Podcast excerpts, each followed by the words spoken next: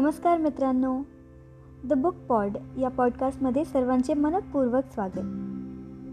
आतापर्यंतच्या एपिसोड्समध्ये प्रेम कृतज्ञता करुणा या गोष्टी किती महत्त्वाच्या आहेत हे श्यामने आपल्याला त्याच्या गोष्टीतून ऐकवलं. अशीच आणखी एक शिकवण श्याम आपल्याला त्याच्या गोष्टीतून सांगणार आहे. चला तर मग सुरू करूया. थोर अश्रू.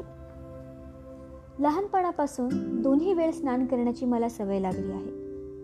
श्यामने सुरुवात केली. संध्याकाळी मी खेळावयास जात असे.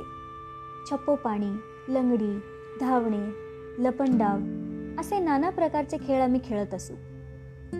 खेळ खेळून आलो म्हणजे मी आंघोळ करीत असे. आई मला पाणी तापून ठेवीत असे. आई गंगाळात पाणी आणून दे व माझे अंग चोळून वगैरे दे. दोन्ही वेळा स्नान करण्याची पद्धत फार चांगली. रात्री निजण्याच्या आधी आंघोळ झालेली असली तरी शरीर स्वच्छ निर्मळ व हलके वाटते. निजावयाच्या आधी आपण प्रार्थना म्हणतो हे मनाचे स्नान. शरीर व मन स्वच्छ असली म्हणजे झोप कशी गाढ येते? एके दिवशी मी नेहमीप्रमाणे खेळून घरी आलो. सदरा काढला शेंडीला तेलाचे बोट लावले व धोंडीवर जाऊन बसलो. आंघोळीची एक मोठी धोंड होती. आंघोळीचे पाणी तोंडलीच्या वेलात जात होते. संध्याकाळची आंघोळ. तिला फारसे पाणी लागत नसे. आईने खसखसा अंग चोळून दिले. उरलेले पाणी मी अंगावर घेऊ लागलो. पाणी संपले व मी हाका मारू लागलो.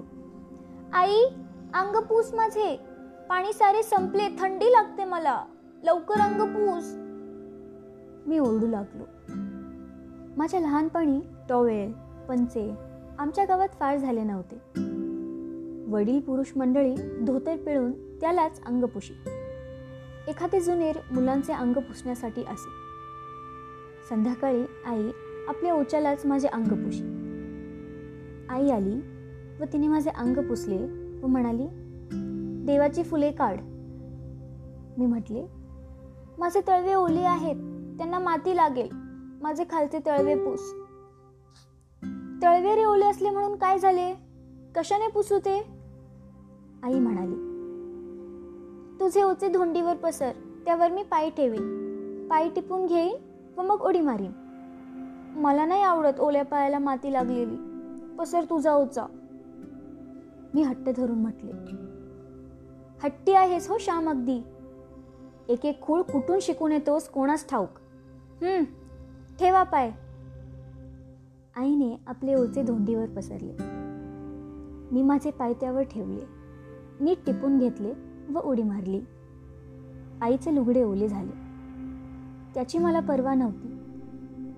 तिला थोडेच ते त्यावेळेस बदलता येणार होते. परंतु मुलाच्या पायाला माती लागू नये त्याची हाऊस पुरवावी म्हणून तिने आपले लुगडे ओले करून घेतले. ती मुलासाठी काय करणार नाही? काय सोसणार नाही काय देणार नाही. मी घरात गेलो व देवाची फुले काढू लागलो. आई निरांजन घेऊन आली व म्हणाली श्याम पायाला घाण लागू नये म्हणून जपतोस. तसाच मनाला घाण लागू नये म्हणून जप हो. देवाला सांग शुद्ध बुद्धी दे. गड्यांनो किती गोड शब्द. आपली शरीरे व आपले कपडे यांना स्वच्छ राखण्यासाठी आपण किती धडपडतो किती काळजी घेतो? कपडे स्वच्छ राहावे म्हणून धोबी आहेत.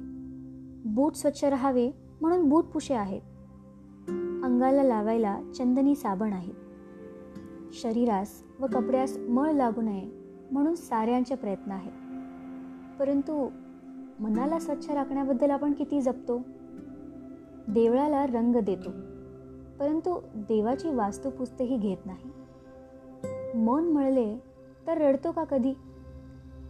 आपले मन निर्मळ नाही म्हणून रडणारा भाग्यवान विरळा. ते थोर अश्रू या जगात दिसत नाही कपडा नाही अन्न नाही परीक्षा नापास झाली कोणी मेले तर येऊन सारे रडतात. या इतर सर्व गोष्टींसाठी अश्रूंचे हाऊट डोळ्याजवळ भरलेले आहेत. परंतु मी अजून शुद्ध निष्पाप होत नाही म्हणून कोणी तळमळतो का? अजून माझे मन घाणीत बरबटलेले आहे. असे मनात येऊन किती कास वाईट वाटते? मीराबाईंनी म्हटले आहे असवन जलसिंच सिंच प्रेम वेली बोई. अश्रूंचे पाणी घालून प्रेमाची ईश्वरी भक्तीची वेल मी वाढवली आहे. हा मीराबाईचा चरण मी कितीदा तरी गुणगुणत असतो. अश्रूंनी तुडुंब भरलेल्या हृदयातच भक्तीच्या कमळाचा जन्म होत असतो.